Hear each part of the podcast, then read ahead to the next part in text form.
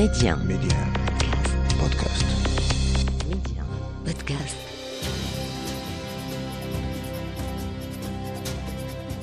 نعود إلى ما توقفنا عنده في الحلقة الماضية من الرحلة إلى أديس أبابا رحلة الخروج من منظمة الوحدة الأفريقية مباشرة إذا بعد الجلسة الافتتاحية وتلاوة رئيس الوفد المغربي المستشار الملكي الراحل أحمد رضا قدير الخطاب الملكي خطاب الراحل حسن الثاني غادر الوفد المغربي مباشرة إلى المطار. لقد كان كل شيء جاهز. الحقائب نقلت في الصباح إلى الطائرة والترتيبات اتخذت وغادر الوفد أديس أبابا مباشرة. وبقيت أنا وزميلي باتري زاري نواصل عملنا في تغطية الأشغال. وما أثاره انسحاب المغرب من منظمة الوحدة الأفريقية وكما أشرت إلى ذلك سابقا كنت أستعد أنا وزميلي للتوجه لأديس أبابا عبر رحلة عادية لكن تقرر في الأخير أن نسافر مع الوفد المغربي على متن الطائرة الخاصة التي نقلت أيضا مواد غذائية للاستهلاك خلال مقامنا على أن نعود إلى المغرب على متن رحلة عادية بعد انتهاء أشغال القمة. فكنا نعلم أن الوفد سيغادر أديس أبابا مباشرة بعد الجلسة الافتتاحية والخطاب الملكي خطاب الانسحاب الذي قال فيه الراحل حسن الثاني ها قد حانت ساعة الفراق ووجد المغرب نفسه ألا يكون شريكا في قرارات لا تعد أن تكون حلقة من مسلسل لا رجعة فيه لتقويض أركان المشروعية العنصر الحيوي لكل منظمة دولية تحترم نفسها معبرا عن يقينه.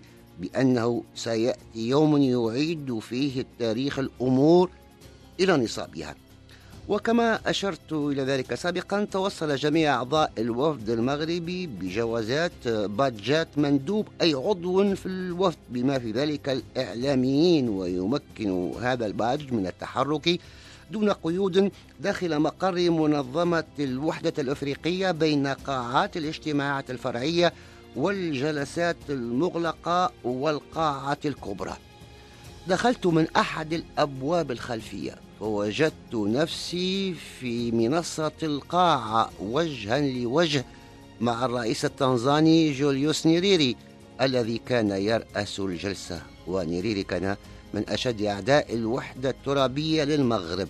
لم أجد ما أفعله سوى العودة خطوات إلى الوراء ليتلقاني رجال أمن المنظمة. وعندما فحصوا الجواز الباج قالوا لي وضعك سليم لكن ماذا تفعل هنا؟ ووفدكم المغربي غادر أديس أبابا. شرحت لهم أنه بالفعل أنني جئت مع الوفد المغربي لكن لدي تذكرة عودة عبر رحلة عادية وأنا صحفي. لكن جميع الصحفيين المغاربة غادروا أيضا مع الوفد. فعلا لكنني أنتمي إلى مؤسسة إعلامية دولية لها وضع خاص إذاعة البحر الأبيض المتوسط الدولية وأنا أواصل الآن عملي في تغطية أشغال القمة وسأغادر بعد الانتهاء على متن رحلة عادية تفهموا شرحي. وانتهى الأمر لكنني بقيت حذرا للغاية حتى المغادرة حيث رافقني إلى المطار لإنجاز إجراءات السفر القائم بالأعمال المغربي آنذاك. تركت ما في غرفتي في الفندق وهو فندق لا تصنيف له من مواد غذائية وغيرها إلى الجنود الذي كانوا يحرسونه. فأثيوبيا كانت في ظل نظام عسكري وحظر التجول يسري كل يوم ابتداء من الخامسة مساء. وكانت تعاني من سوء التغذية وتضرب المجاعة مناطق واسعة فيها.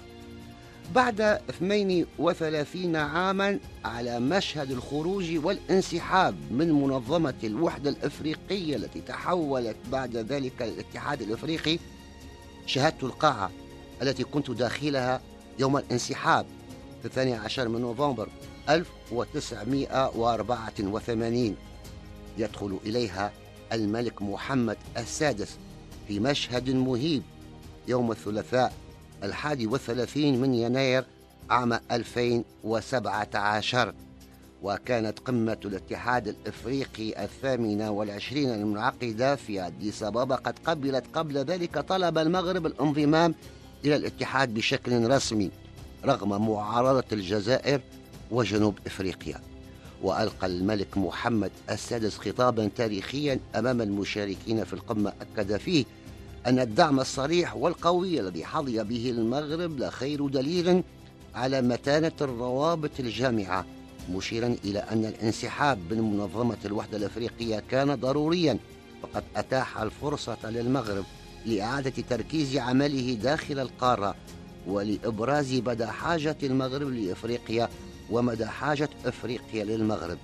وقال الملك محمد السادس في مستهل خطابه كم هو جميل هذا اليوم الذي أعود فيه إلى البيت بعد طول غياب كم هو جميل هذا اليوم الذي أحمل فيه قلبي ومشاعري إلى المكان الذي أحبه. فأفريقيا قارتي وهي أيضا بيتي. لقد عدت أخيرا إلى بيتي وكم أنا سعيد بلقياكم من جديد. وإلى لقاء قادم.